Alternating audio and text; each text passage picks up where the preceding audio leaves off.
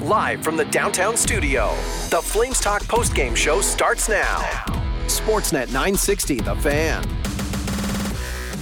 Okay, let's get our Flames Talk postgame show underway. And for the first time in a while, we're doing Flames Talk postgame following a win. The losing skid is over. It snapped at six after a really solid 60 minute outing for the Flames on the road in Seattle. Calgary remains perfect at Climate Pledge Arena since Seattle entered the NHL. They're a perfect five for five there, and boy, did they need that one. 6 3 your final score. Flames Talk postgame available on Apple, Spotify, Google, Amazon, or wherever you get your podcasts. Phone lines open at 403 240 4444. Text line open at 960 960. We'll get there shortly. We'll hear from head coach Ryan Huska. We'll go back to Climate Pledge and get some instant reaction as well. My name is Pat Steinberg with Megan Mickelson and Derek Wills. And uh, Mick, they needed, A, they needed that one desperately needed to snap that losing skid, and B, it wasn't like they uh, didn't deserve that one on the ice tonight. They played really hard. They limited damage when they needed to, and then they came away with a hard-fought, well-earned victory that they desperately needed tonight. Yeah, they uh, saying that they needed that one is uh, the understatement, understatement of the year. Yeah, the year. yeah. for sure.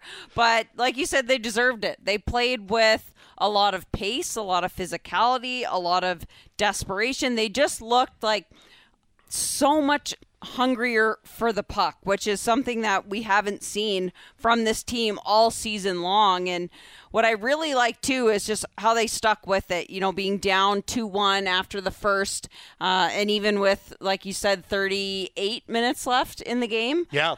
Uh, or 38 minutes into the game, sorry. Yeah uh, the, the way that you stick with a game like that and just continue to press shift after shift, roll through the lines, just keep putting it on, stick to your game, stick with it. That takes a lot of resilience and a lot of resolve. So I really like that. And then especially the way that they came out in the third period.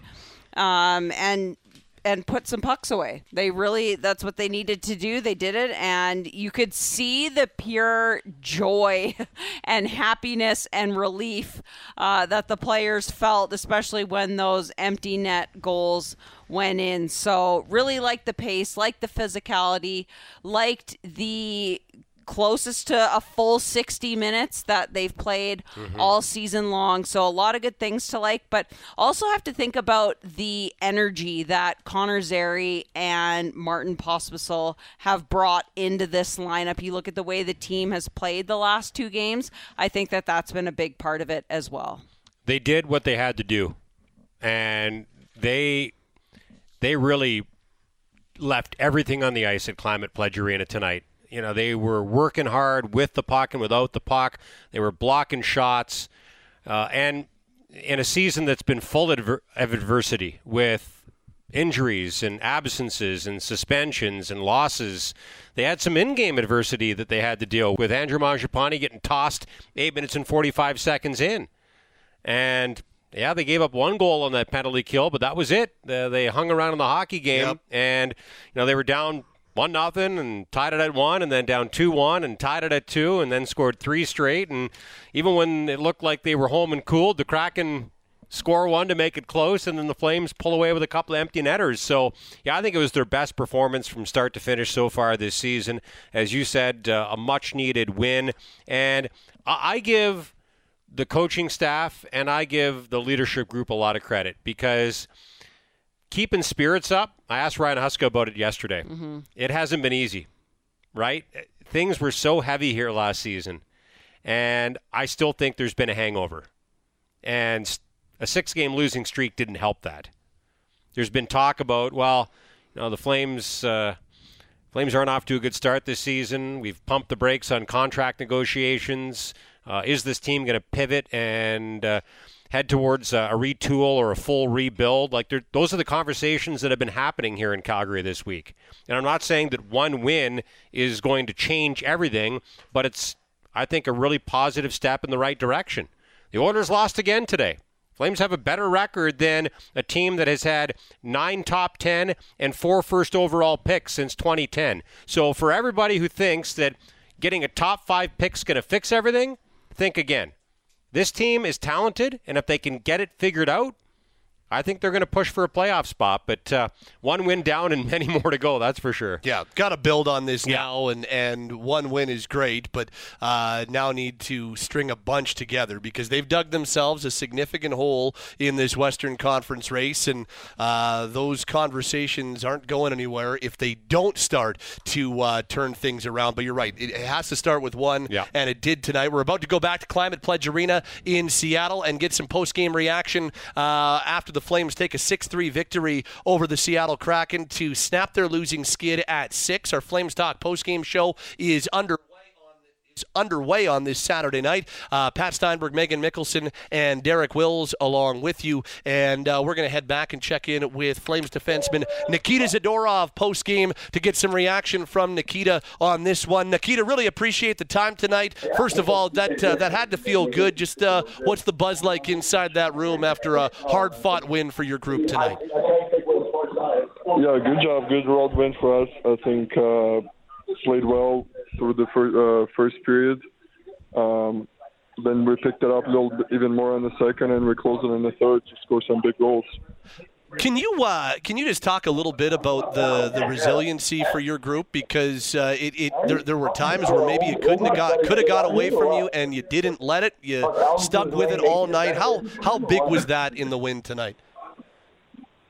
I didn't feel like it could have get away from us. I felt like we were controlling the game, so we got a deserved win.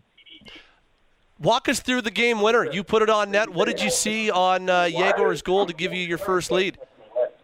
Yeah, I was just trying, trying to get a shot through. You know, uh, Yegor made a great tip. It went in. Uh, good, good heads up play by him.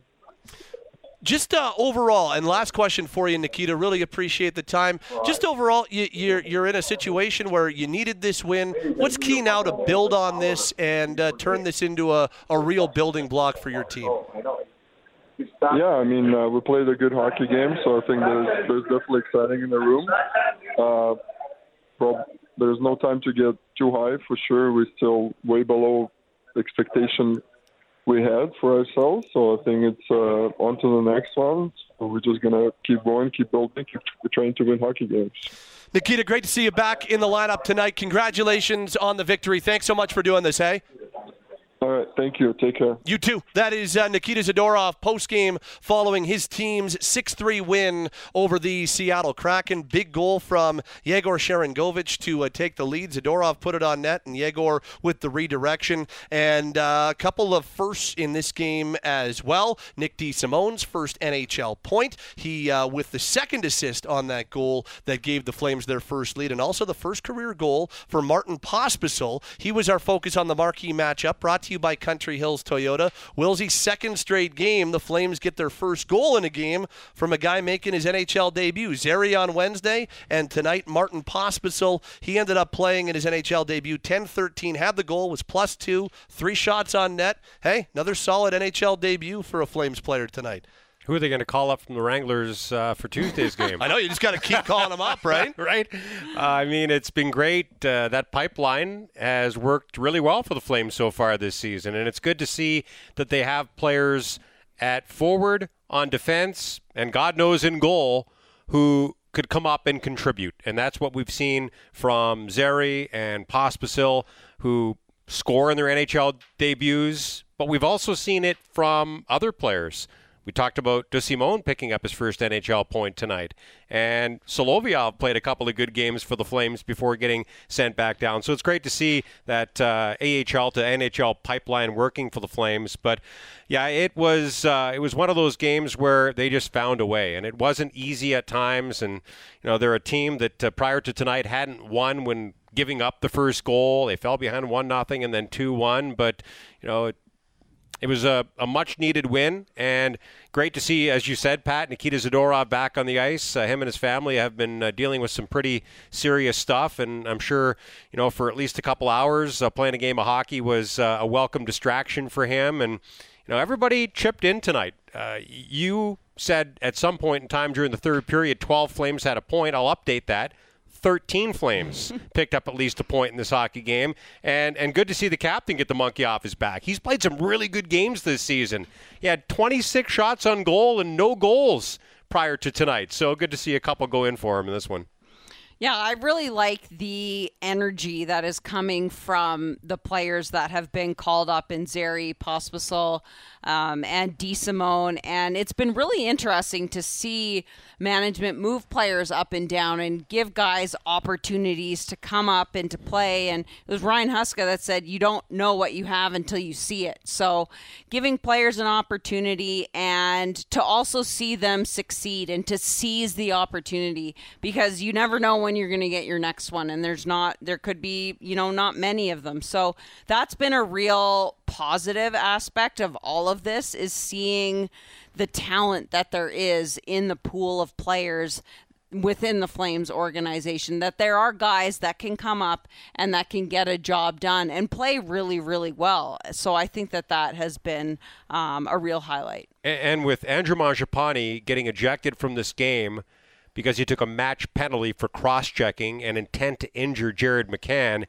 I've got to think there's a chance that he could get suspended. Now, it happened early in the game, and Pat, uh, I think you so astutely pointed out when we were talking about what happened to Rasmus Andersson, because it happened so late in that game against the Blue Jackets. Right.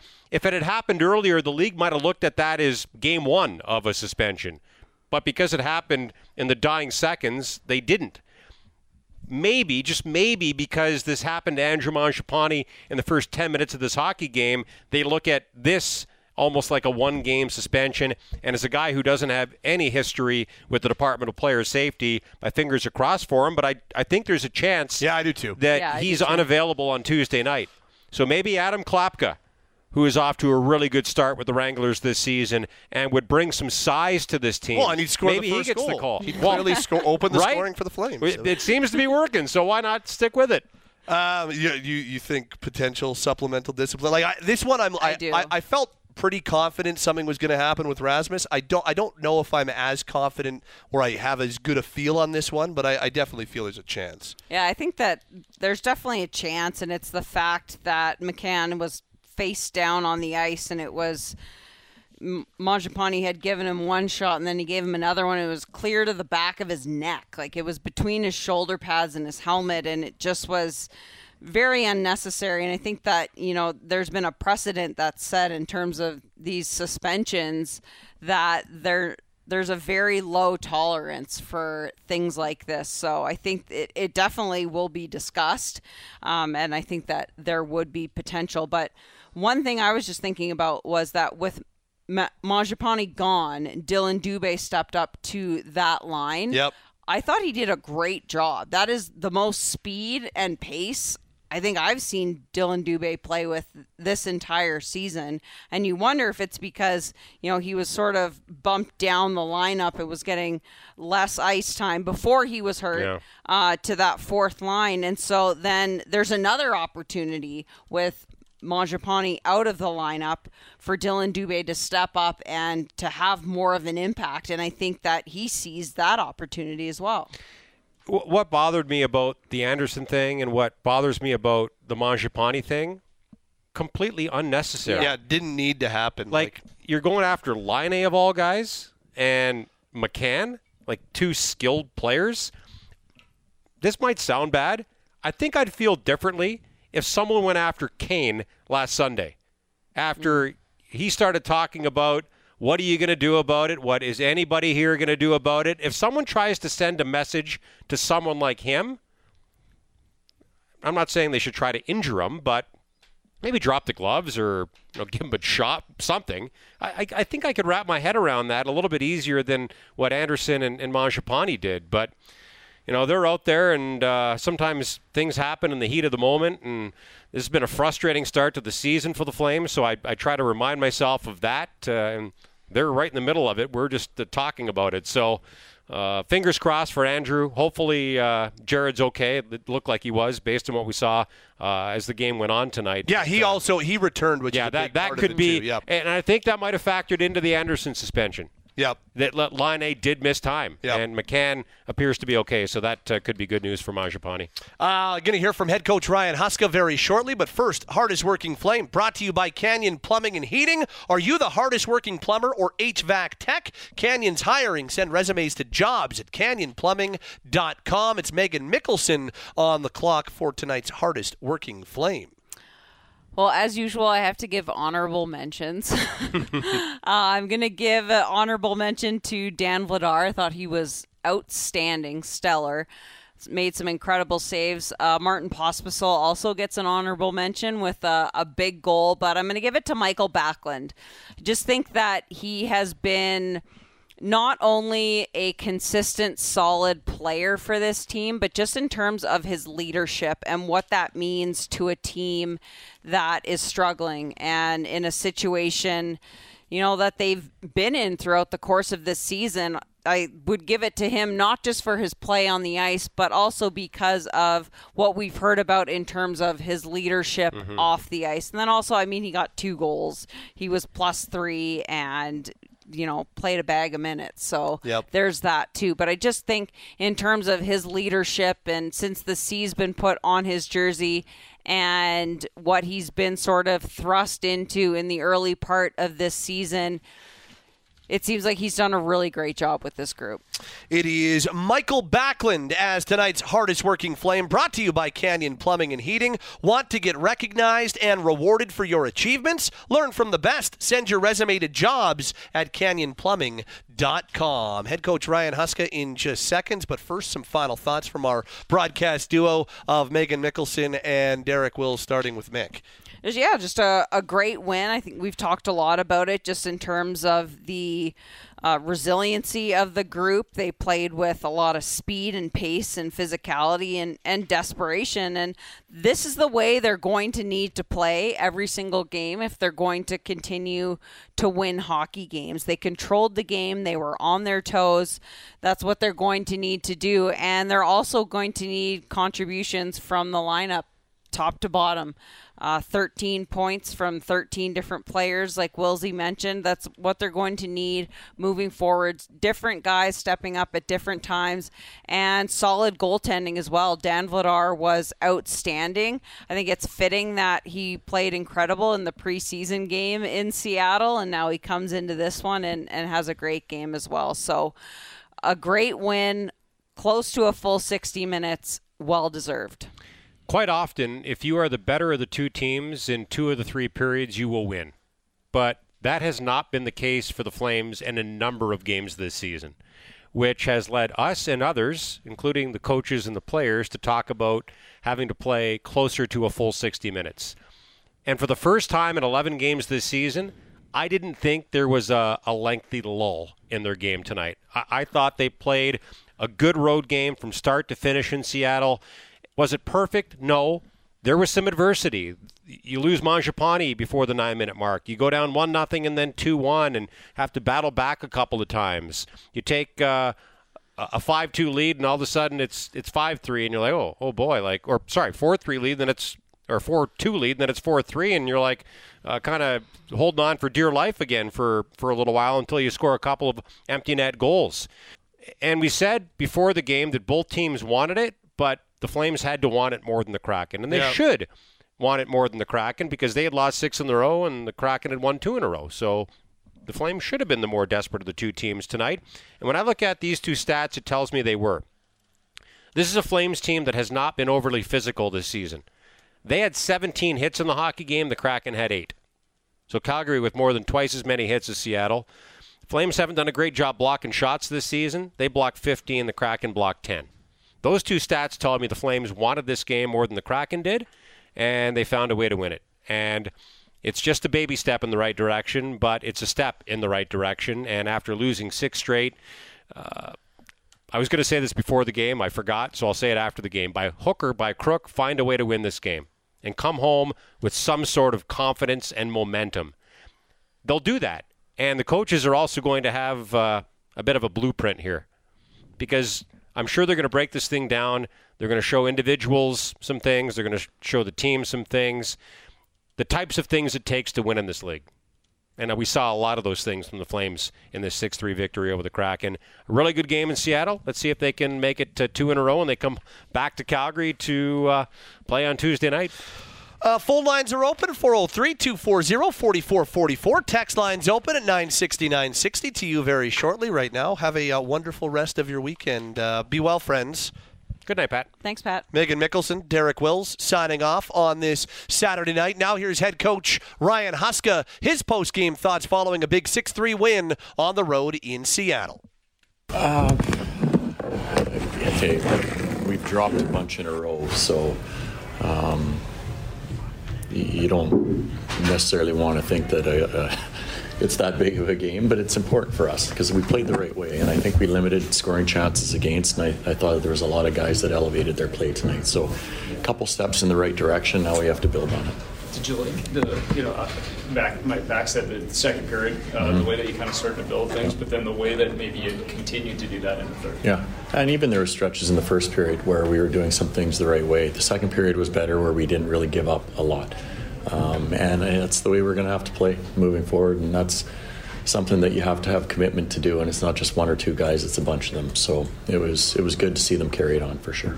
That was great. Mikael said uh, after the game, he said, "These young guys make this league look easy. They just come in and score yeah. in their first game." Yeah, isn't something? No, Wonder who's next. Yeah. no, it's good for him. I thought he did a really good job.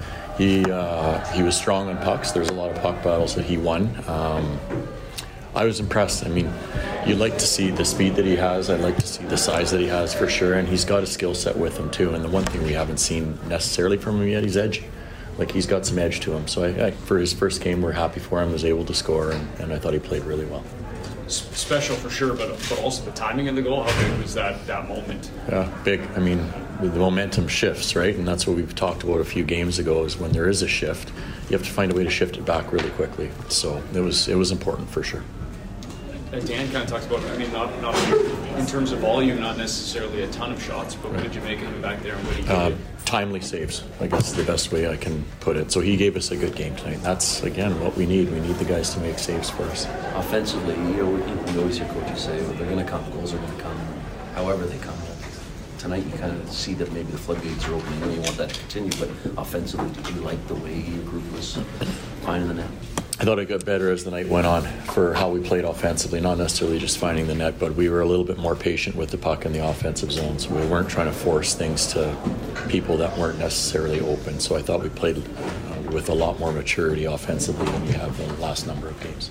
Any thought on uh, I haven't had a chance to look at it again, so we'll probably do that on the plane.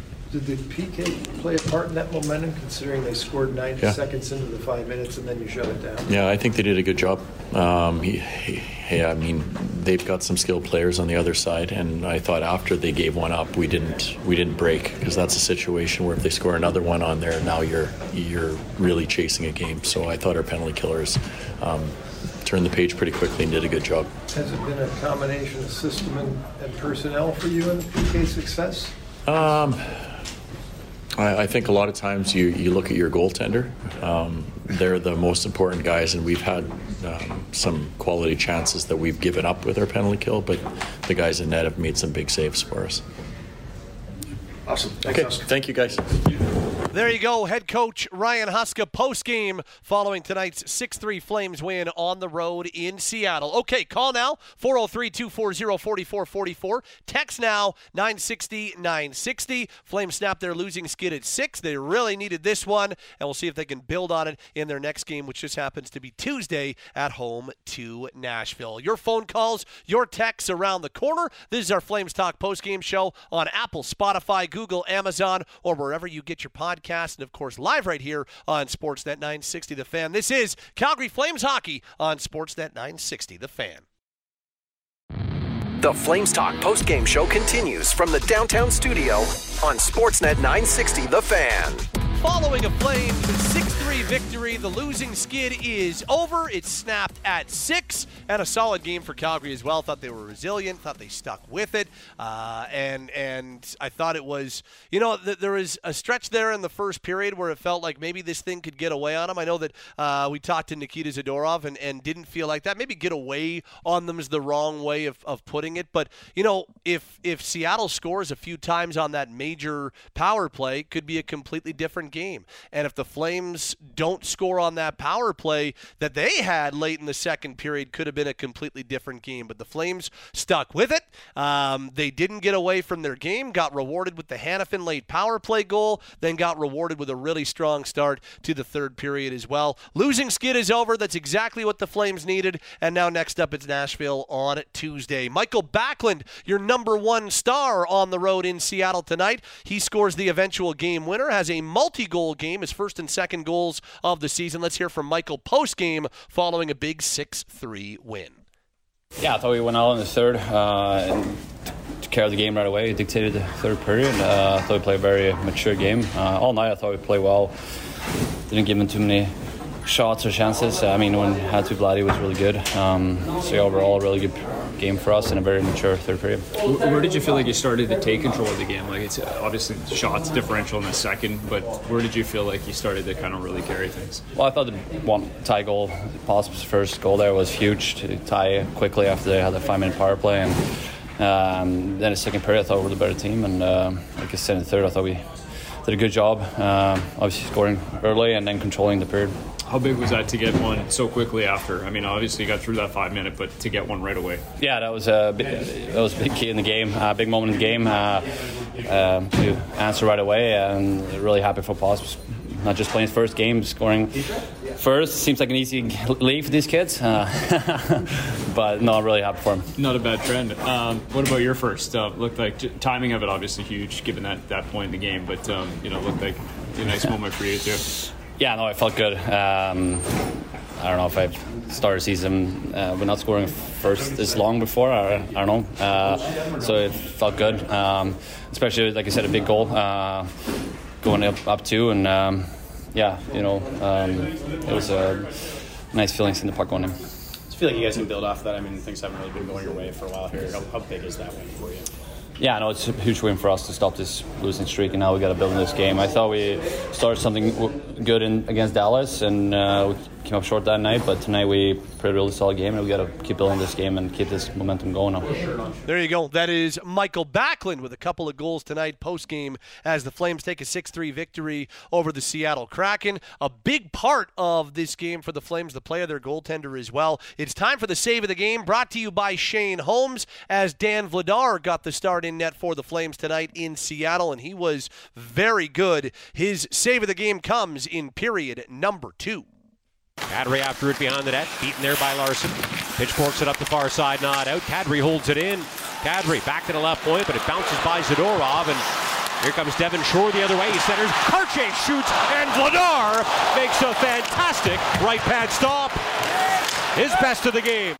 Vladar made a number of stops at 2 1 that allowed the Flames to stay with it and then eventually tie it late in the second period on the Noah Hanifin goal. And uh, that is one of the 18 stops made. Uh, yes do that again. 17 stops made by Dan Vladar tonight, and that is his save of the game brought to you by Shane Holmes. For every save a Flames goaltender makes, Shane Holmes makes a donation to Kids Sport Calgary. Visit shaneholmes.com, the better way to build. Okay, let's get to the text line for the first time tonight at 96960. Let's dive in, uh, starting with Dave in Altadore. Really good effort and energy. If they could get some of that from Huberdeau, they'd be rolling. Not sure what can be done there, but I think some time on the bench would be in order. This from Adam.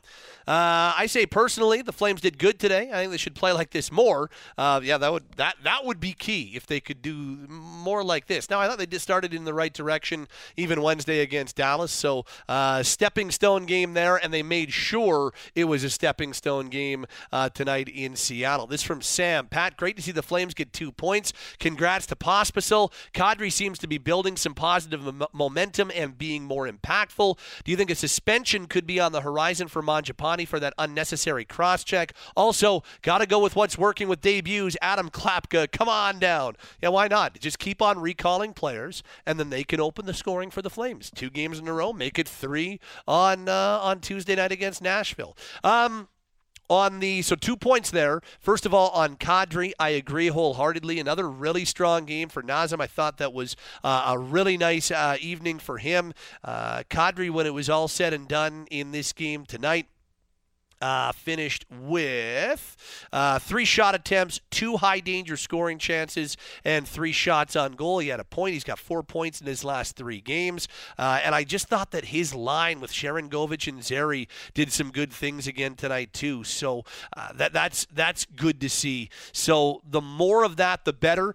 I thought Kadri's game against Dallas in a losing effort Wednesday was by far his best game of the season, and I thought that he, you know, had another solid game tonight. So positive momentum on the Nazem Kadri front. Are we seeing that with Huberdeau? Maybe not. Are we seeing it with Kadri? In my opinion, yes. Mick was uh, really complimentary of Nazem in the pregame show as well, and and yeah, that that was another really solid game for Kadri, and and good to see that that's moving in the right direction. As for the question about Andrew Mangiapane and a potential suspension. I honestly I don't have a feel on this one the same way I, I, it felt like Rasmus was going to get something. Did I think it was going to be four games? Maybe not, but it felt like Andersson was going to get something after the Columbus game. This one, I don't know, because because Mangiapane was kicked out from the game and because he Essentially, he's already been levied a one game suspension. Maybe that helps. I guess what I would say to you is that it wouldn't surprise me if he does get a suspension.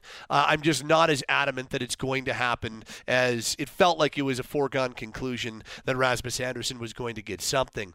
Um, this from Tim and Hillhurst. Solid win for the Flames, but I'm done with excuses for Huberdeau. He was completely useless again tonight. Your highest paid player should be an asset, not a burden.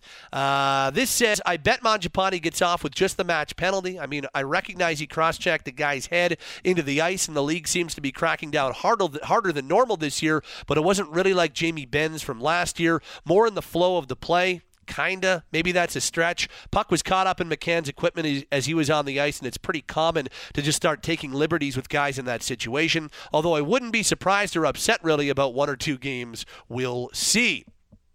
Uh, this one comes from uh, Eddie L., who says, uh, huge relief to have the win tonight. I think the team stepped up after losing Mangiapane. Bax was awesome. I hope he keeps that hunger going. Rasmus, Sharangovich, Hanifin played well, too. I don't want to be negative after this win, but have to bring up Huberdeau. Again, he had many turnovers or the play being killed on his stick. He's hurting any chances for Lindholm to get going. When do we call it and say enough's enough? I can now see why Sutter said Lindholm needs to play with someone he likes. P.S. Who's the next call up? They need another goal from a rookie. That comes from Eddie. Um, I, yeah, I, I don't.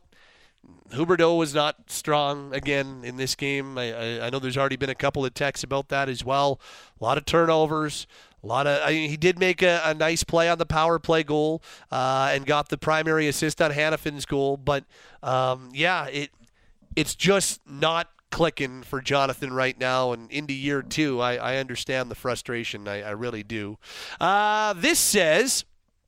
I watched the Seattle feed. They were raving about Vladar, but mentioned the book on him is he's weak on his blocker side. I thought he made some spectacular saves to keep the Flames in it. Would be nice if the team can play that way in front of Markey. Also, they mentioned how Jamie Benn got two games for a similar play to Andrews crosscheck in the playoffs last year. They said in the regular season they likely could double it. I doubt that play's worth four games, but I could see a two-game suspension coming up. Will the Flames recall Coronato? I, I, I think they will recall At some point here in the not so distant future. Whether it's in time for Tuesday's game or not, not sure. Coronato is going to play Sunday against uh, the San Jose Barracuda for the Wranglers, we think. So maybe in time for the Nashville game. If not, I think a decent chance anyway that he gets the recall again for the game and, and that road trip that starts Friday in Toronto. We shall see.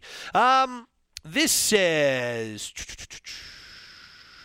From Ash, some thoughts. One, I really like the Flames zone defense today when Seattle sustained pressure in the zone. Two, Sharangovich was a beast. Honorable mention to DeSimone and his limited minutes. Three, Lindholm and Huberdeau need to be separated. The eye test suggested they were stuck in their own zone a lot of this game. Uh, and yeah, I'm, I'm sure they, they were first of all. They they definitely that that was the line that spent a lot of time uh, defending in this game. Huberdeau uh, was a uh, forty percent ish possession player, uh, and scoring chances were 9 4 Seattle, including 3 3 at high danger when Huberdeau was on the ice tonight. Um, this says. Pat, glad to see the uh, bloodletting finally stop. Flames have looked strong for two straight games. Mangiapane took a bad penalty and was really dangerous. He'll get suspended after tonight. Uh, we should be selling high on both Hanifin and Vladar. That comes from Claude. Uh, Stafford in Bowness says another young gun call up con- uh, contributes offensively. A solid win against a division ri- rival. The goalie gets run support. All positives. But is this where we want to be at the end of the year, crawling up the standings?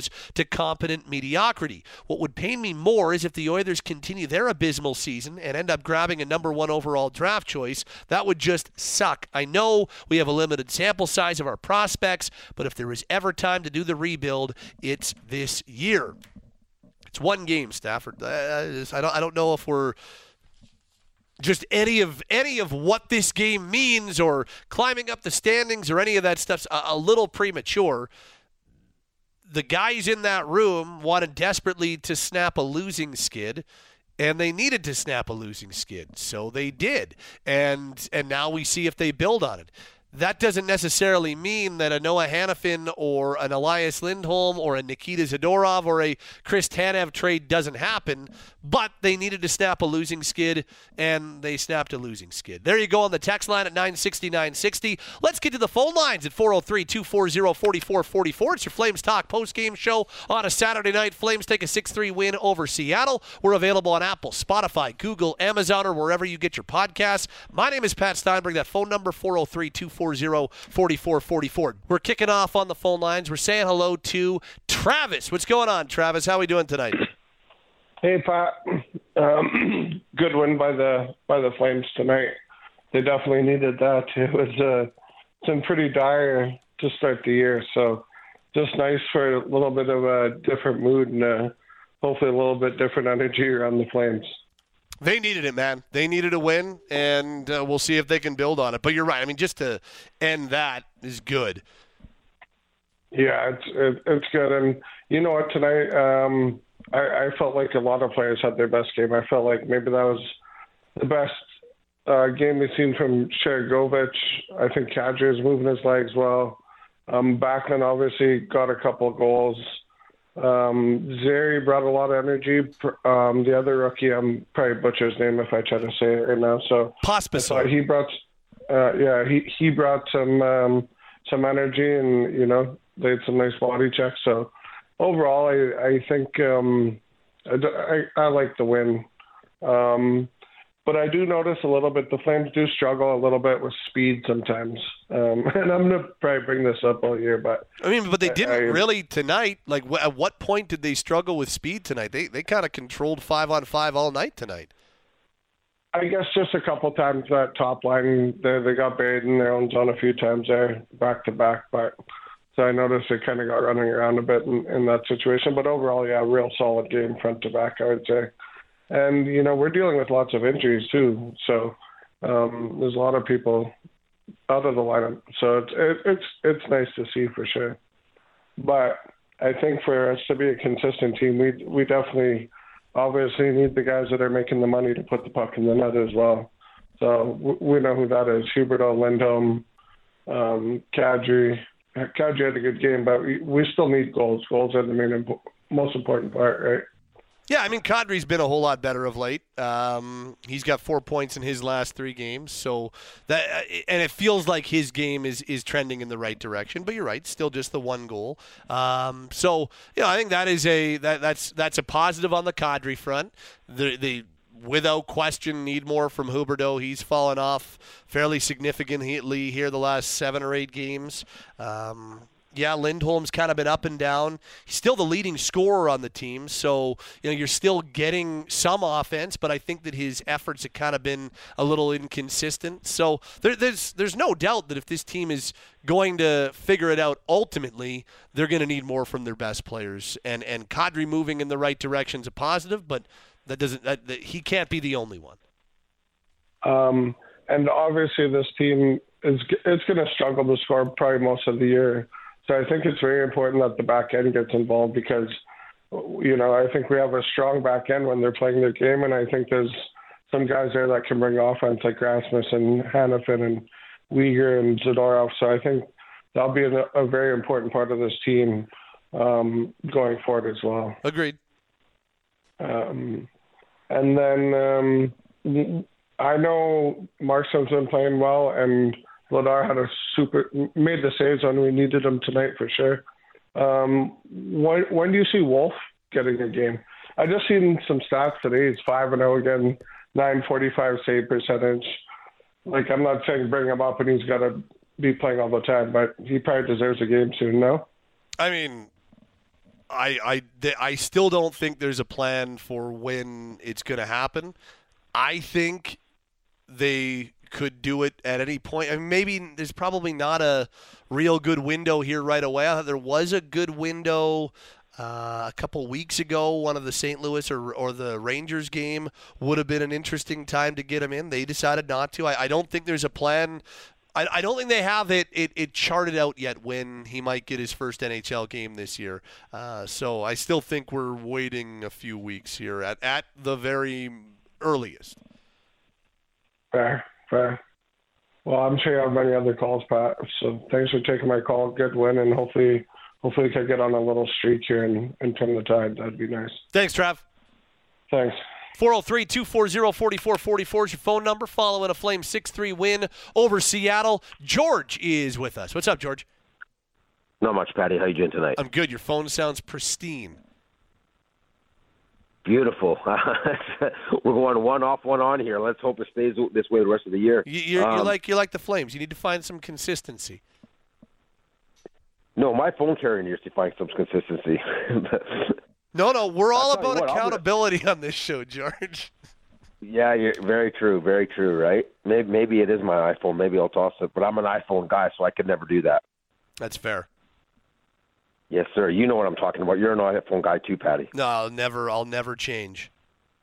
Neither will I. Uh, you know what? Every time the Flames call someone up from the Wranglers here, they make an impact and score goals, register points. It's really cool to see. It's uh, at this point you want to look for any bright spot you can, and uh, it's it's we joke about it in jest, but really like they just need to keep calling kids up. It's it's been awesome. Um, I'm not going to get too much into the Mangiapane thing. It was it was a dumb thing to do, and uh, I won't be surprised if he gets suspended. I think he will. I think he'll get two two games. That's just my opinion. Um, I would love to see Klapka get called up. I know that eventually here Coronato will probably come back up. I think it was a good move to send him down to the A and uh, kind of be around more of a winning type feel. And you know he scored a goal immediately down there, so that's good. I have uh, I have no doubt in my mind he's going to be up again this year. I don't know when, but I wouldn't mind having him kind of marinate down there for a little bit, gain a little bit of uh, confidence, you know, play against lesser competition, and then come back. Maybe I think that will benefit him. But I'd love to see Klapka come up if you know Mangiapane gets suspended, or if they just need to insert someone new into the lineup. I think uh, the size and Klapka, like we said it before, guy's got some skill for being a, a guy who's six eight. He does. And I, I so think that he, be, uh, I think if they were like if, for instance, um, if Mangiapane were to get suspended, I think that he absolutely would be a uh, potential to get recalled from the team and, and get his NHL debut. Yeah, well, it, we'll see. We'll see soon enough. It, it, was really nice to see Vladar bounce back, uh, especially after the the last game he played. He let's call a spade a spade. He did not look good at all he made some pristine saves tonight. I mean, he made about three or four ten bellers there, so it was great to see that. Um, I've been the first person to say I said it last year, and, and I said it at the beginning of this year. I really wanted Wolf to get a shot, but looking to what's going on right now. Now, assuming things continue the way they've been going, and and they lose more than they win, I'm starting to kind of reconsider my position. It's not because Wolf doesn't deserve to come back up, because he absolutely does, and we've said it a thousand times over. There's not much more he can accomplish in the A. Again, he's he's putting up the same numbers, equal to like what he's been doing the last few years. Like it's unbelievable how good this guy is. But if the team's defensive structure continues to struggle like this, and they can, you know, continue to lose, is it a good idea to bring him up and kind of, you know, be part of a, a like losing, and not just that, but more like he's going to get scored on a lot more. I mean, it's the NHL, and especially if they can't defend in front of him. Do, do you see where I'm going with this? I do. Um, I don't know. I mean, it, it, I guess it all depends. First of all, on um, you know where where the team is in a few weeks' time. I mean, if if they were to if they were to recall him um, and have have made a trade to to bring it, then it, then it makes sense because losing in the NHL is is part of the development too. And I I don't really worry about mentally him getting too down on himself if if you know the team isn't great in front of him. I, I think he's a pretty he's a pretty well dialed in guy. So I, I actually think he'd handle it just fine if I'm if I'm thinking out loud, George. Yeah, that's exactly where I was going. More like mentally, like uh, if it doesn't go his way, you know, it, it not. I wouldn't want something like that to get in his head because I think I don't. I, you know, I could be wrong. I think this guy is the future of this team and goal. Like I really do. I think he's going to be a, a really, really solid goaltender, and uh, I hope I'm right on that. Um, boy, oh boy, man! I know it's not Flames necessarily, but San Jose, wow! Like, whew, that, I think that hasn't happened since I saw something on Twitter. It hasn't happened since 1965. Ten goals back to back. Like it's it's actually the most ridiculous thing I've ever seen. There was a guy who called in and said that the Flames are going to be worse than San Jose this year, and he he'll call. There may not be a team ever worse than San Jose. I'm sorry, the Flames may not be ha- uh, having a great start. They may not have a great season, but they are not going to be worse than San Jose, which might be the worst team to ever play the game. Honestly, Pat, like they're showing everyone how you really tank. They're all in for Macklin, so and I'm not even making fun because you know if if, if you get you get a couple number one overall picks, all of a sudden you know three years from now they're not losing like that again. But that's just that's a different level of losing. Like that that can't be fun for anyone. I can tell you right now, if Calgary, God forbid, lost games like that back to back, I don't care if we weren't tanking like that. I would not be happy about that. Ugh. Like there's losing and then there's that. You know. Agreed. All right, my man. It was great talking to you, my friend. I hope you have a great night. Thanks, George. Talk soon. 403 240 4444 is your phone number following a Flames uh, 6 3 win over the Seattle Kraken. As we say a little, Will. What's up, Will? Hey, Pat. How's it going? Good, man. How are you? Ah, doing all right. Uh, I'm hearing uh, you guys say Kadri did uh, pretty good tonight. Because he did. I I still didn't find him to be that all that great. Okay. Uh, he was on ice for at least one goal where where I thought uh, you know he was partially to blame for it for his effort on the ice. Do you think that maybe you're looking for it with Kadri?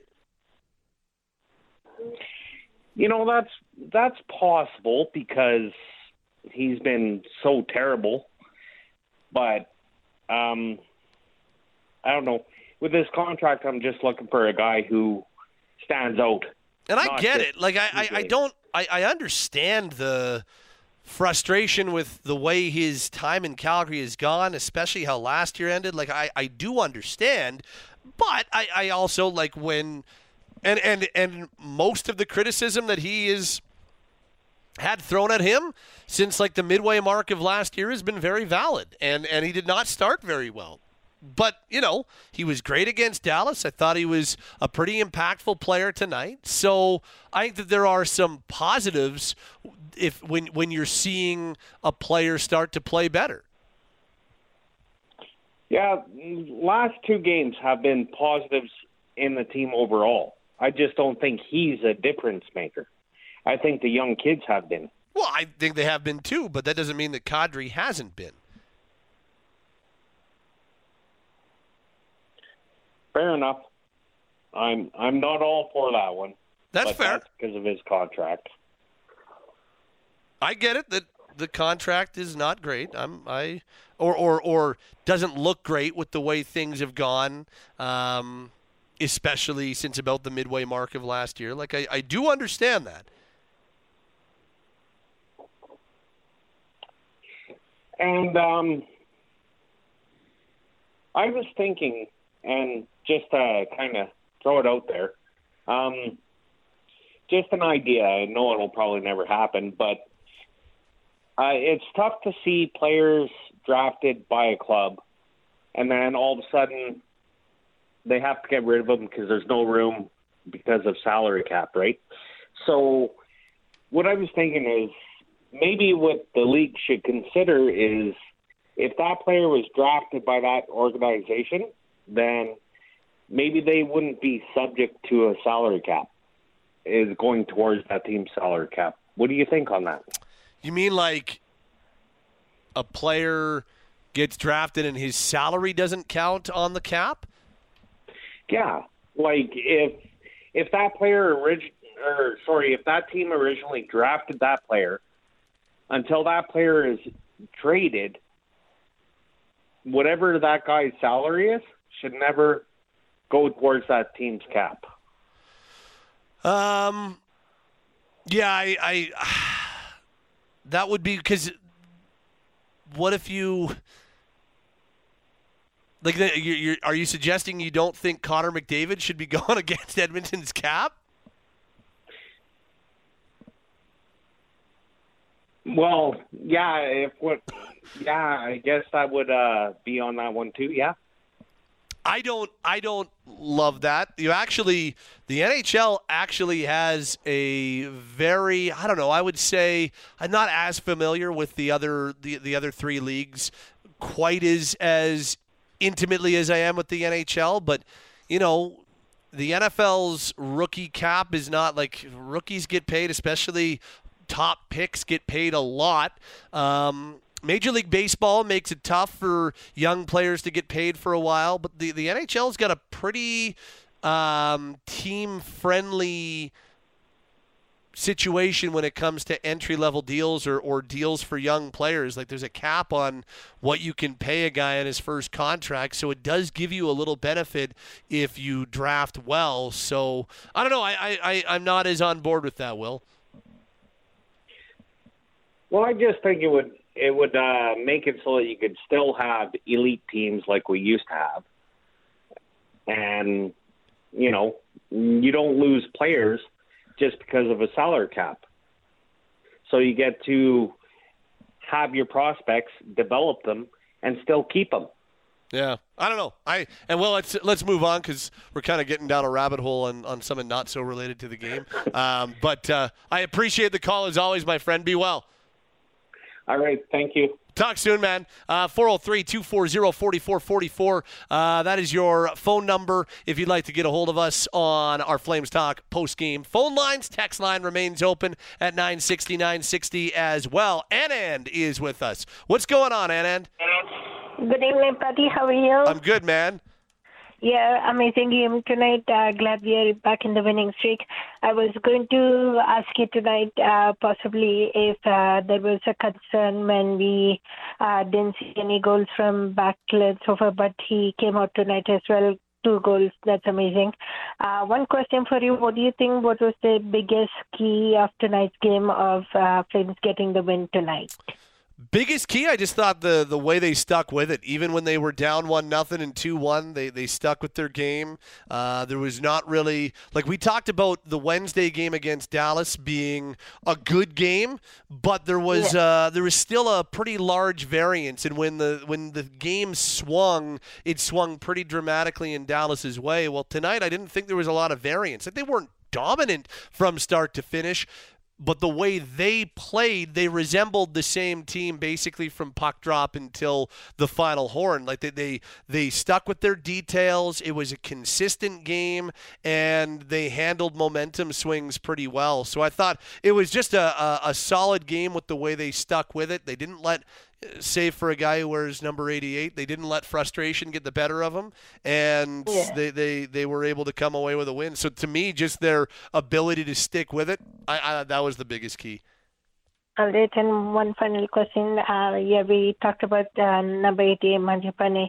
If he do get suspended, I know you already talked about Klapka. Do you think anybody else in the AHL team can get called up if if Mangiapane does get suspended? Um, I mean Coronato, but I like Klapka or Coronato would be the two that come to mind. Uh, Schwindt would be the only other one. Those are not, not the only other one, but the the only other one that like comes to mind in terms of like a, a first group. All right, sounds good. And for uh, the next game on Tuesday, do you think it will be Dan Vladar starting, or we will see going back to Jacob Markstrom? My guess is Markstrom will start against Nashville. Oh, sure. Okay, sounds good. All right, Pat. Have a good night as always, and talk to you on Tuesday. Thanks, buddy. Appreciate it, Anna, and be well. We'll talk to you soon. The phone lines are open 403 240 4444. Text lines open at 960 960. Anand might. Might like he might go 82 for 82. That's 11 for 11. Even George doesn't go 82 for 82. I don't think we've ever had an 82 for 82 post game show. You count in the preseason, he might go 89 for 89, but Anand might hit all 82 this year. Uh, he's perfect so far. 403 240 4444 is your phone number. Uh, the text line remains open at 960 960. Let's go back inside the Flames locker room. Uh, Martin Pospisil made his NHL debut tonight, and apparently it's just becoming a thing. You make your NHL debut and you score a first period goal. Uh, Connor Zary did that on Wednesday, and tonight Martin Pospisil makes his NHL debut and scores a first period goal. He spoke post game following a Flames 6 3 win in Seattle. Yeah, it was uh, it was great, you know, and especially when the when the team wins, and uh, yeah, it was a great team effort. Uh, Vladdy was great in the net, and uh, yeah, it was a great team effort whole 60 minutes. You talked this morning about kind of going back to the four or five year old age. Is that kind of how you dreamed it all taking place here tonight? Yeah, pretty much. Uh, I'm living the dream right now, so yeah, uh, it's something probably I will never forget, especially the first one, and uh, yeah, I'm really really uh, happy for that. Uh, Mikael just talked about the significance of the timing of it too. I mean, did you feel like it really gave your group a boost here tonight? That goal. Yeah, I think especially uh, after the penalty kill, the five minutes uh, what we were killing, and uh, yeah, uh, it felt felt great. And uh, like I said uh, this morning, I wanna I wanna bring uh, the energy and the skills. Overall, how did it feel as the night went on? I mean, pace and, and, and flow of it. Uh, any any change for you in terms of how the felt, how it felt? Um, I mean, uh, pretty much the same. You know, I try to play my game. I don't really feel what is much around me, so I was just trying to play my game, uh, especially on the be, be, be good on the forecheck and uh, be be be the uh, guy uh, to play hard against. So I know you haven't been here through this stretch, but could you sense how much of a relief that first win is to snap the streak and kind of uh, you know get some things going in the positive direction? So I, I don't Kid, Did you feel a little relief in terms of the win and, and, and building on it here? Oh yeah, for sure. Uh, I can feel it right away uh, in the locker room, and uh, yeah, I'm looking forward for next game, and uh, I'm real happy that uh, finally we won the game. So it, it's uh, it feels great. So who are you going to go call now to talk about that game, your goal? Probably first to my brother and then parents. But uh, like I said uh, the other day, uh, my brother was was always uh, always with me when I was uh, you know sometimes when I uh, when I went through the tough times. So he was always uh, next to me and and uh, trying to help me. So. Uh, so this one is for sure for him and also for my parents and family back home. There you go. That is Martin Pospisil NHL debut. And first NHL goal. He tied the game 1 1 at 13.59 of the first period on this Saturday night in Seattle. It's Steinberg along with you on your Flames Talk post game show. Flames win 6 3 over the Kraken as we select tonight's Player with Heart, brought to you by Heart Fit Clinic. And tonight's Player with Heart, we're going to go with Yegor Sharangovich. I thought he played a second straight really solid game for the Flames, was really good in the loss to Dallas on Wednesday, and was really good tonight. He scores the go ahead goal, won't go down as the game winner. Backlund's 4 2 goal will be the game winner, but Sharangovich gave the Flames their first lead on a nice redirect. He played 18:43 in this game, had the goal, had uh, five individual shot attempts to lead the team, led the team with four shots, and was the co-leader on the team with two high danger scoring chances on his stick. I thought Sharangovich was a really big part of that line with Kadri and Zary again, and uh, we will go with Yegor Sharangovich as tonight's player with heart, brought to you by Heart Fit Clinic for heart fit assessments and proven treatments. Not available at your doctor's office. Visit heartfit.ca. Let's go uh, back inside the Flames locker room for a final time tonight. Dan Vladar got the start in net, made 17 stops en route to the victory. Number of those 17 of a strong variety as well. And uh, here he is post game inside the Flames locker room and uh, asked about his uh, countryman and uh, good buddy Martin Pospisil, who scored his first NHL goal tonight as well. Here's Dan Vladar. Oh, we went for dinner and uh, I got to pay yesterday, so hopefully it's not gonna be every every single time right now. No, I'm super happy for him. You know, he's been working hard. Uh, I got to know him, you know, uh, when I came here two and a half years ago, and he's just a great kid who's working hard, and 100% he deserves this chance. And uh, you know, I'm super super proud of him that he scored right away and got the first one off his belt, and hopefully he's gonna stay here a long time. So now you hope the superstition isn't he takes me out for dinner. Uh, I hope not. I gotta talk to him, but no, as I said, I'm. Uh, it's a huge huge moment for him, and uh, we'll, we'll do dinner tomorrow, and he's gonna pay. Switch it up. Uh, how big is this win for your group? Uh, huge, huge. Obviously, you know, we had the, that stretch of uh, six losses in a row, and uh, I'm, I'm pretty sure, you know, that uh, everyone was mad, and uh, you know, they, showed off in the game, and guys did an awesome job in front of me. You know, uh, as, as the shot clock, you know, 10 minutes left in the game, the shots were like 30 to 15, right? So, guys did an awesome job blocking shots and um, clearing all those rebounds that I had, and as, as uh, you know, that last one, tough bounce, you know, kind of made it uh, made it entertaining the last, the last 90 seconds, but you know. W is a W, so we are happy to to, to get that, and uh, we just gotta keep this going. And you know, um, we have a bunch of winners in this locker room, so you know, we, I, I'm pretty sure those guys know what it, what it takes, and they just they just gotta they just gotta keep doing the same thing. Uh, so so as me or. Um. I want to take it back to the first. I, I know shot, you know, volume wasn't necessarily there, but there was a couple of good stops. So I wanted that first in the, I think it was on Wennberg on the back door. What do you remember about that play and just how you were able to get a piece of it? Um, you know, they uh, there was a, there was a lateral pass. You know, it kind of surprised me. I was there kind of late for the shot, so I was happy I made the save on the first one. And you know, put kind of tough rebound for me. You know, in, the, in that sweet spot, just right on his uh, on his stick, and, uh, and then you know, obviously one touched it and lucky save. But you know, I take those every day.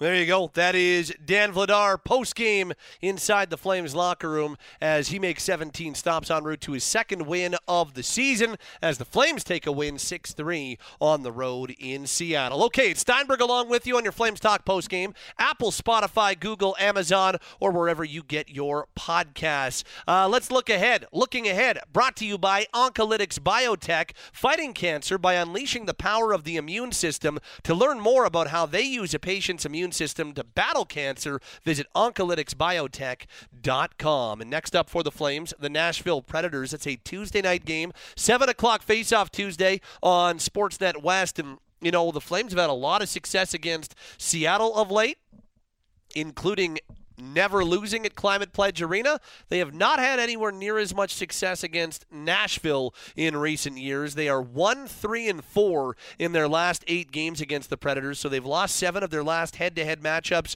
with Nashville. They'll try to turn that around on Tuesday night when they host the Predators for a quick one-off at home. And the Flames hit the road for a 3-game road trip following that. It starts Friday on the road in Toronto. So Tuesday versus Nashville and then a 3-game road trip starts Friday in Toronto. That is looking ahead. Brought to you by Oncolytics Biotech, fighting cancer by unleashing the power of the immune system. To learn more about how they use a patient's immune system to battle cancer, visit oncolyticsbiotech.com. Back to the text line we go at 960 960 following a Flame 6 3 win over Seattle.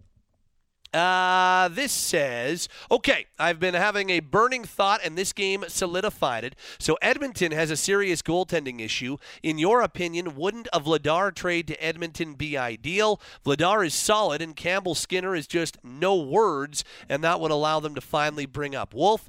But who, what would Edmonton give in return? Um, the problem is, is that cap wise, that really does not work for the Oilers. The other thing is, I don't know, like, because the, Oilers are capped out. They're they've had to go 11 and seven sometimes. Like they are capped out. So not only are the Oilers reeling, they also have no cap space to do a lot of things.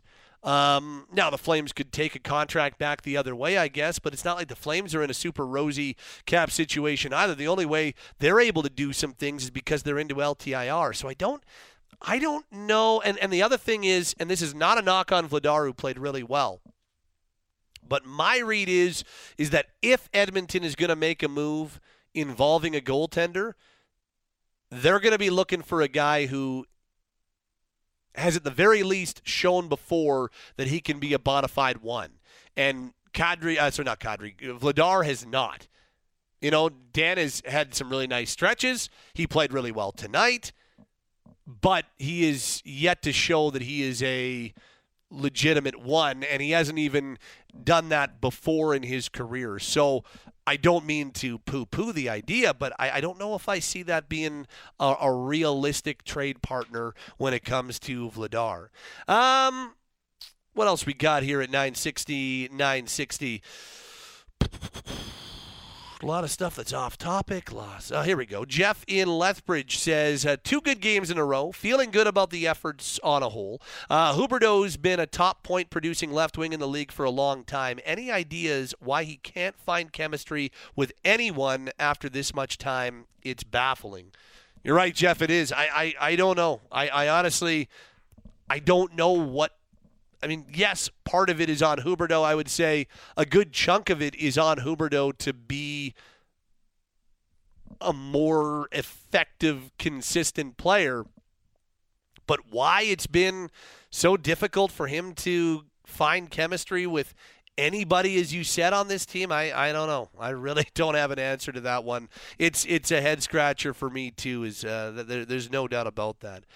Um, this says my thought of the day leaders aren't necessarily the best players and followers aren't necessarily the worst players. Huberdeau may be dragged along if they go on a run and benefit from the leadership of the other players. Could very well be. Uh, this from Smiley who says, uh, Patty, do you think we see Shillington anytime soon? Exciting game and great win for the group made the Stamps loss feel less painful. Yeah, too bad on the Stampeders they weren't able to beat the uh, BC Lions, and their season came to an end in the West Division semifinal earlier on this Saturday. Um, as for Shillington, I'm, I'm not anticipating it anytime soon.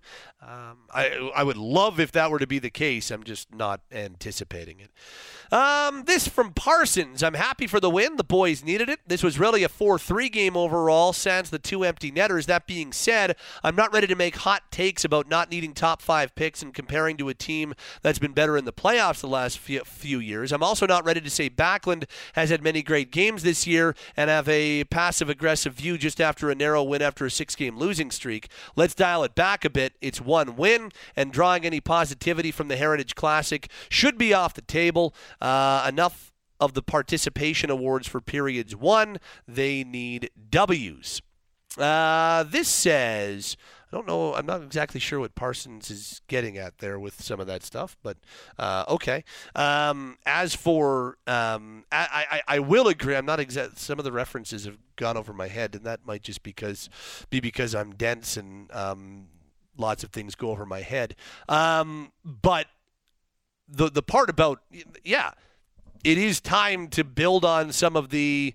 Uh, it's it's time to build on this, and it's they they moral victories are kind of silly at this point.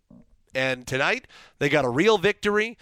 They had moral victories in this game too, but they need like if they go and play well against Nashville and don't win, I don't know if the the process moral victory side of things is going to work. I will agree with that. Uh, this says, Pat, they sure needed this win. The call ups from the Wranglers have injected some energy to the veteran players, the likes of Kadri, who is engaged and skating hard. I like the line of Dubé, Huberdeau, and Lindholm. They need to improve on the defensive side, especially Weegar with a couple of giveaways tonight, which cost them the second goal. Mangiapane, what was he thinking on that cross check? He needs to be smarter. That comes from Vince. This reads, Mange's penalty was absolutely deserved. A bit worried about a suspension. One thing not overly talked about is McCann swinging his stick at head level. Thankfully, it hit the visor, but I see that as at least, if not more dangerous, as the cross check. The only difference there is that that was a hockey play. What McCann did when he when he got uh, Sharangovich on the high stick with the shaft of his stick, trying to swing and knock a puck out of midair. Like that's still a hockey play. What Mangiapane did was not a hockey play. It was just dumb.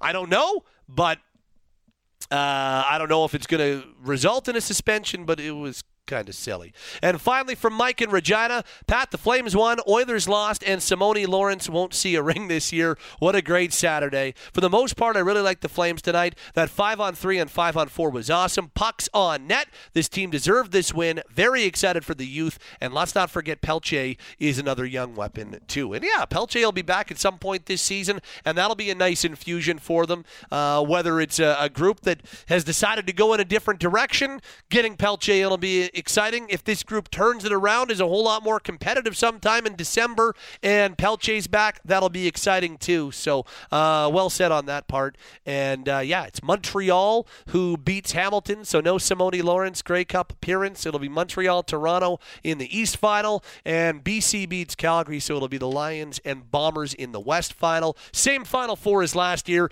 in the same locales. Uh, Winnipeg and Toronto, your uh, homes in the CFL for the uh, West and East Division finals, respectively. Great stuff on the text line tonight at 960 960. Let's get back to the phone lines. Four more calls before we wrap things up at 403 240 4444. Let's kick it off on our Flames Talk post game show on our final four calls by saying hello to Dylan. What's going on, Dylan?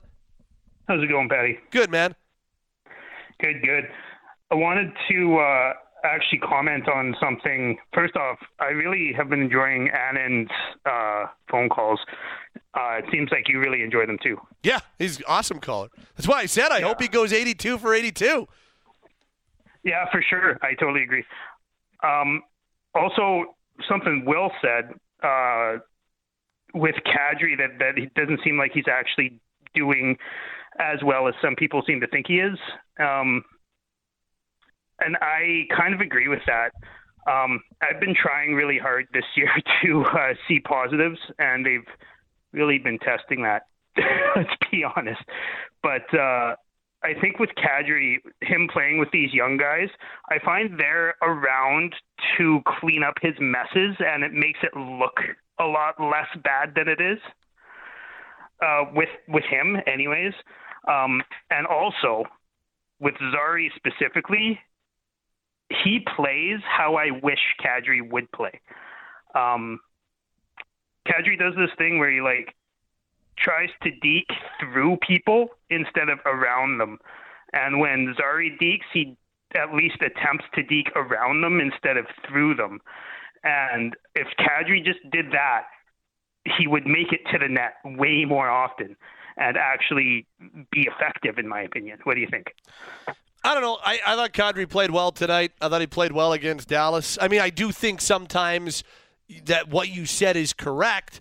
That you know sometimes Nazem will lose possession um, when he tries to go through guys and it doesn't work. I, I, I, agree. I've seen that too, but I didn't see a lot of that tonight. I thought he was a really impactful player tonight. I actually counted three times I saw that tonight. But um, okay, but that's fair. But he also did things that helped the team win tonight too. Yeah, I mean, I suppose, but not.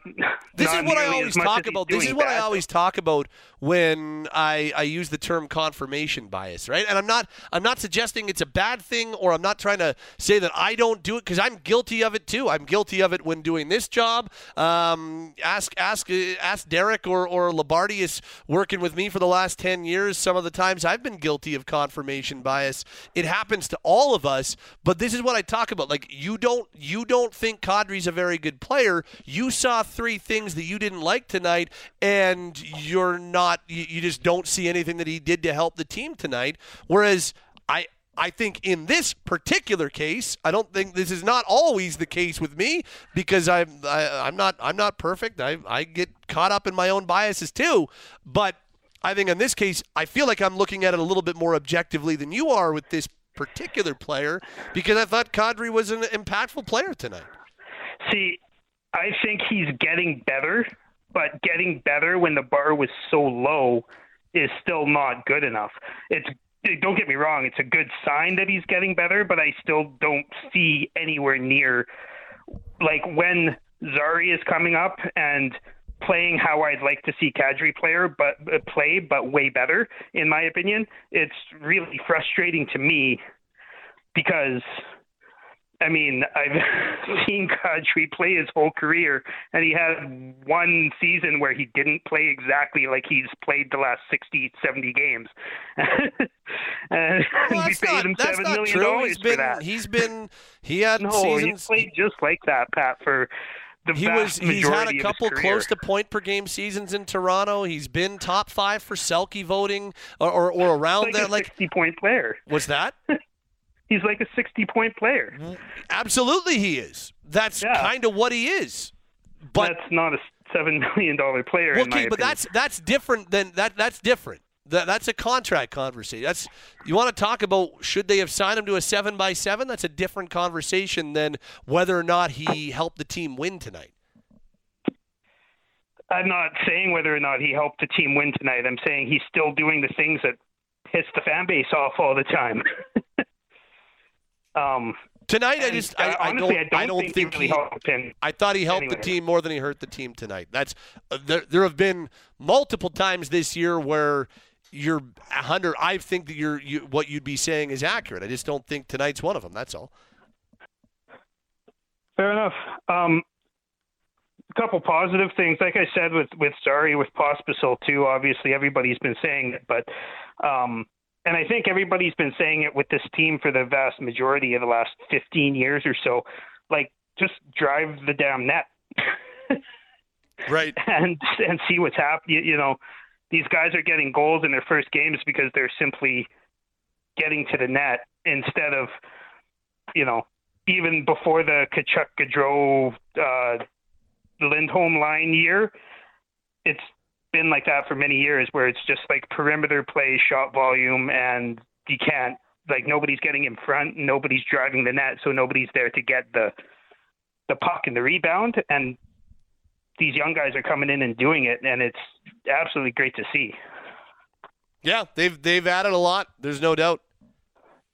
Absolutely. And I was having this conversation with somebody else. I know it doesn't have much to do with this game uh, specifically, but uh, we were talking about how it's been rough for some of the players to um uh, with his own defense.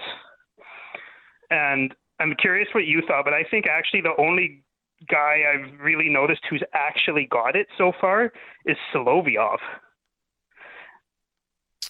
Um, I mean, I, I thought actually you saw some really good examples of them playing it the way they want to tonight. Um, couple of times it was the Eberle line specifically for Seattle that uh, had a lot of zone time, and, and the Flames did a nice job of uh, passing off and not chasing and making the right reads. So um, I think, and, and I appreciate the call, Dylan. You have yourself a great night, man. We'll talk soon. Yeah, you too, buddy. Um, I, I think the Tanev had a good game in that respect tonight. Um, I, I think it is. I think they are a star. I, and I'm not saying you're wrong about Solovyov. I just think uh, that as as a group, that I think you are seeing some improvements as a whole. And I thought this game against Seattle was a good example of that. They spent more time on the attack than the Kraken did, but when they were on their heels and when they were defending in their own zone. Uh, their reads and their pass offs and their switches were a whole lot more natural than what we've seen other times so far this season. Let's say hello to Han. What's going on, Han? Uh, hi, how are you? I'm good. How are you? Very good. Uh, uh, you cannot imagine how I am happy, like, we won. I mean, I don't care who didn't play well or who didn't. But it was like, okay, at least we got a win. Yeah, I mean, and they they, uh, they desperately needed the win too. Uh, yeah, but like you know, like uh, as a Flames fan, like I uh, the kids are winning it actually. Uh, so I'm gonna chew my tongue and I'm gonna say like last time I'd say structure about Huska. Okay, okay, he brings a player up here. So every player come here, he's getting a goal. Yeah. Exactly. That is so awesome. Like uh, that was the best thing I can see. Uh, the positive one, like the guy comes up and they're scoring a goal. Yeah, it's been pretty neat, and uh, it's cool that it's happened two games in a row. Two exactly two straight games. Uh, I understand we lost the last one, but today to re- we win, and thank God we win, so I can have like a party at home. Yeah, that's good. Well, I'm glad they. Uh, I'm glad they could let you do that, Han. You have yourself a great night. Hey. You will. Thank you so much. I appreciate that.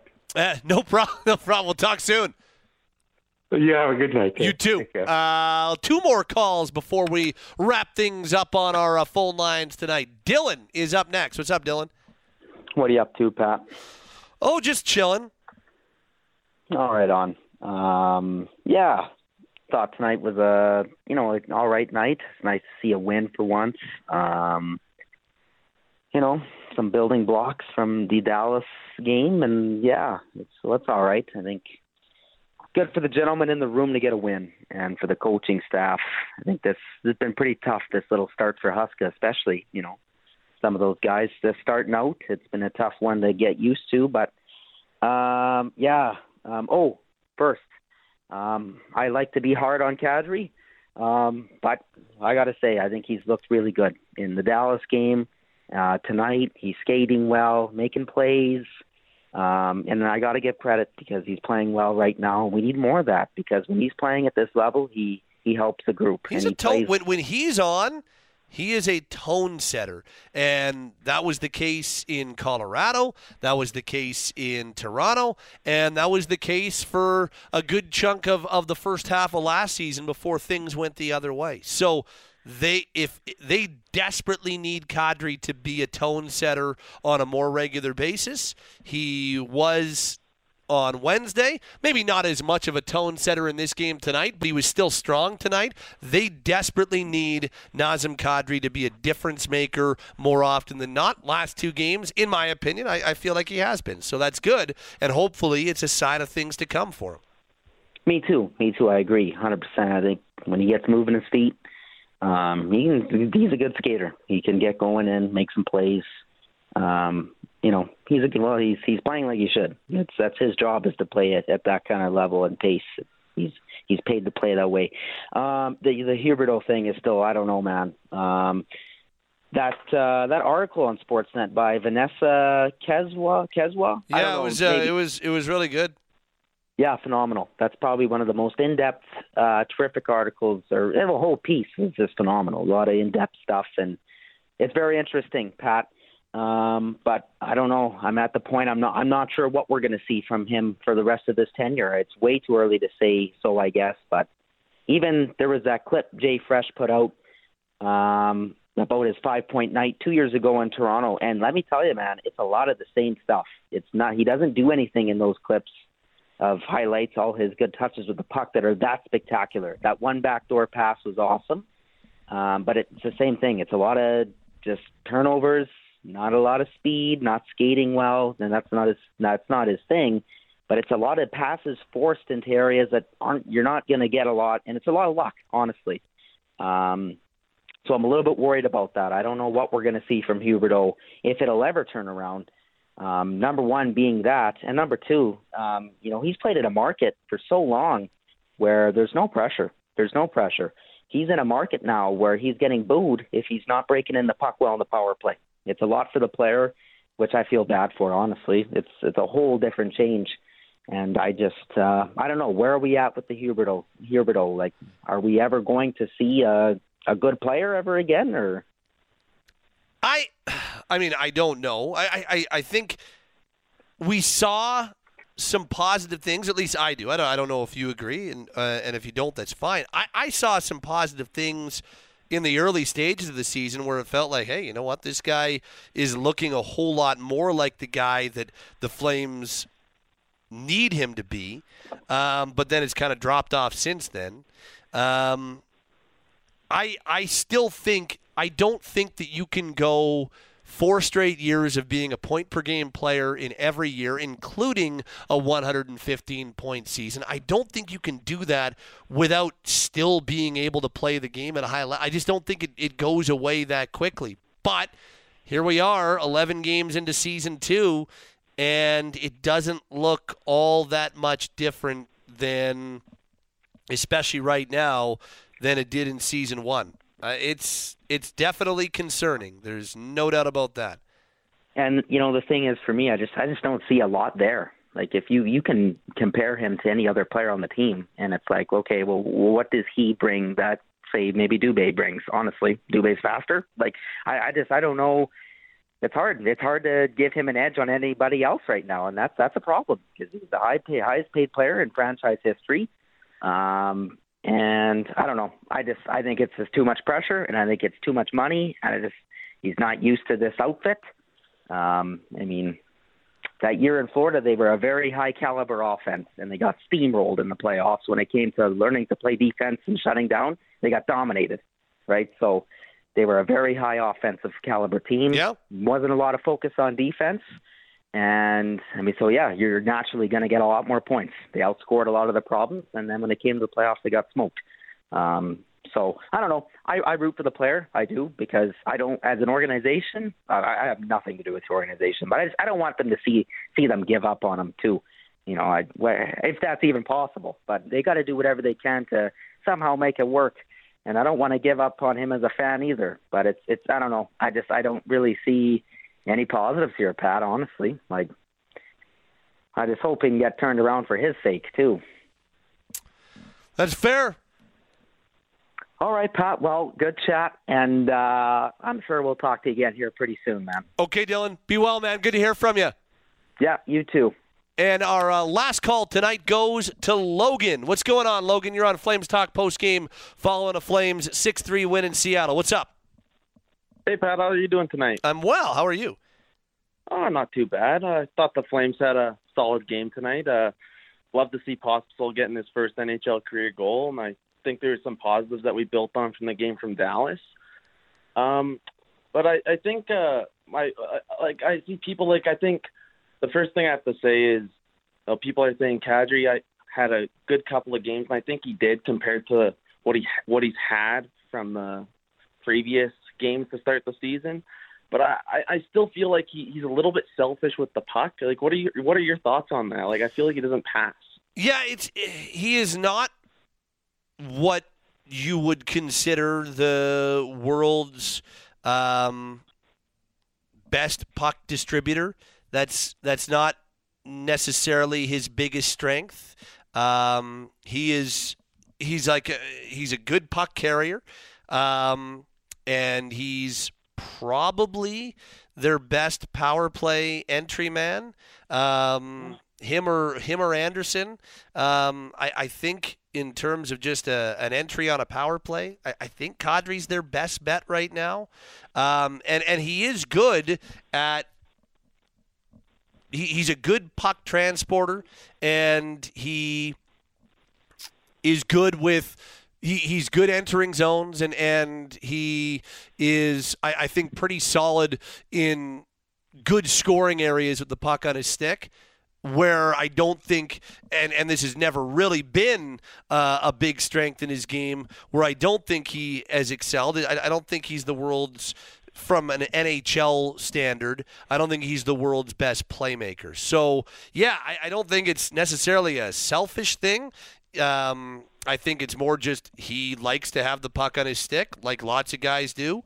Um, and I also just don't think playmaking is necessarily his biggest strength, uh, and distributing the puck, I don't think is his biggest strength as a player. He's got lots of other strengths, but I don't think that is Yeah. necessarily you know one of his top attributes.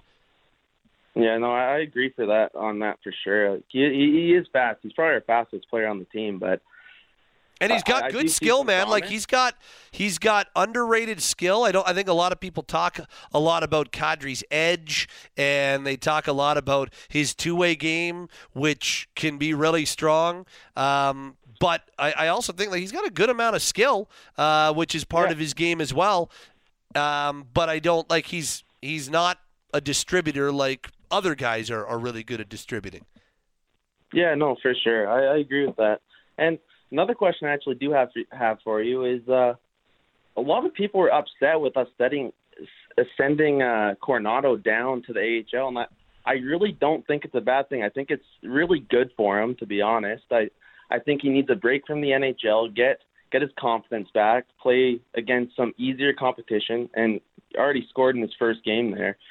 And I I think it's a really good thing for him. Uh, and I, I think in no time he'll probably be back up in the NHL. I think it's it's probably the best right now, and I think it'll probably have a good influence on him in the future. I, I definitely do think he is a full time NHLer, but I think it's his first season. You look at someone like Connor Zary; he's been in the AHL for the past two three years, and he comes up he and I, I think arguably he looks a lot better than Coronato. And uh, I, I think it's something that he probably needs to bring his game back up to NHL caliber level to just get that easier competition in. I think it's good from a confidence standpoint. I think it makes sense from a mental reset standpoint. Um, I, I, I, I do think that the grind of an NHL season, especially for a young player, is as much, if not far more, mental than it is physical. So I, I think that is good for Coronato as well. I don't think it's going to be a super long term thing either. Heck, I mean, I think there's a chance he could play even at some point next week. So, um, I, I think that there's, I, I do think that there was a little bit of a wall hit just in terms of his overall effectiveness. Uh, I, I, I think that basically what we're talking about is the the Flames were probably like the coaching staff was probably leaning towards healthy scratching him, and so the Conroy and, and the Flames management group wanted to make sure that he kept on playing and wanted to make sure that, that he was still getting games in. So decided to do this and then can reevaluate in uh, can reevaluate here in the next week or so or whatever the time frame ends up being. Well, exactly, and exactly. I think well, I think Huska said it best. Like he said, no, it's just like a learning experience. They're going to send them down, get them some games, and it'll pretty well be up sooner rather than later. I think it's I think it'll be really beneficial for him. Um, I think an- another thing I noticed, like I sort of ate my own words tonight. I was like, oh, why are we starting Vladar? Like Markstrom's been on fire, but then Vladar puts on a great show. He played fantastic tonight.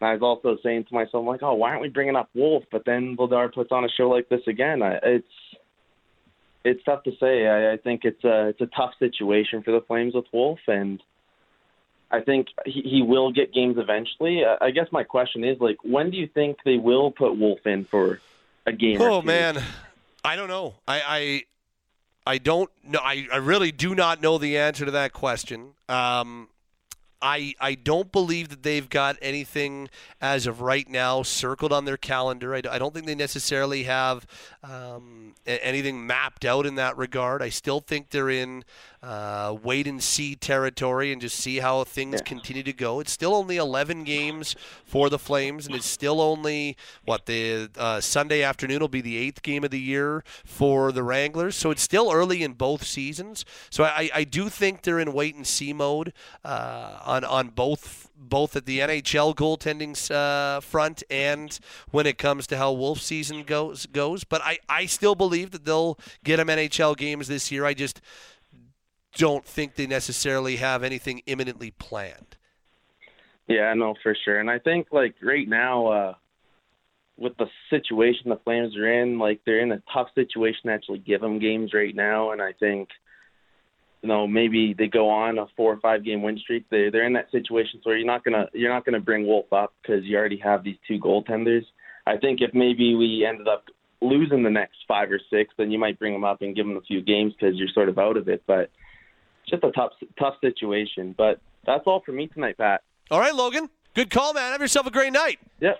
Yeah, you as well, Pat. Have a good one. You too. Thank you, buddy. Uh, that will uh, wrap us up on the phone lines tonight. Great stuff on the phone lines. Great stuff on the text line as well at 960 960. As uh, we start to wrap things up on our Flames Talk post-game show this evening, it is time for tonight's final summary in a 6 3 Flames win over Seattle. It was the Kraken who opened the scoring at the 956 mark of the first period. A power play goal from Oliver Bjorkstrand. Bjorkstrand rips home his fourth of the year. Uh, Justin Schultz and Yanni Gourde draw the assists, and the Kraken on the board. But the Flames kill off the rest of that major penalty that the Flames took from Andrew Mangiapane for his uh, cross-checking match penalty, and the Flames kill off the rest of it. And then shortly after Seattle's five-minute power play comes to an end, the Flames tie it. First NHL game and first NHL goal for Martin Pospisil. He ties the game with his first ever. Nazem Kadri, Dillon Dubé the assist at 13:59 to make it 1-1.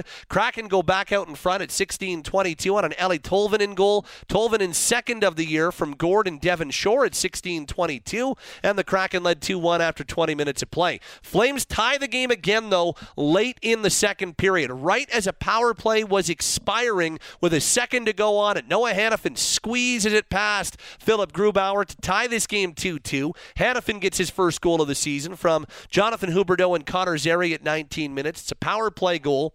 Uh, for Zary, his first NHL assist, two points in two games to start his NHL career, and a 2 2 tie after 40 minutes of play. Flames carried that momentum into the third period, and just over 90 seconds in, they took their first lead of the game. Nikita Zadorov puts the puck on net. Yegor Sharangovich with a uh, high offensive zone tip. It bounces and beats Philipp Grubauer for a 3 2 lead. Sharangovich gets his second of the year from Zadorov and Nick DeSimone at 133 for DeSimone. Simone, his first career NHL point. Flames led 3 2. Then, less than three minutes later, Mikael Backlund scores to give the Flames a two goal lead. Backlund gets his first of the season from Walker Duehr and AJ Greer at the four minute mark. Flames in control at 4 2. They controlled for a good chunk of the rest of the third period until with their goalie pulled, Seattle gets back within one. Jaden Schwartz redirects home his fifth of the year to make it 4 3.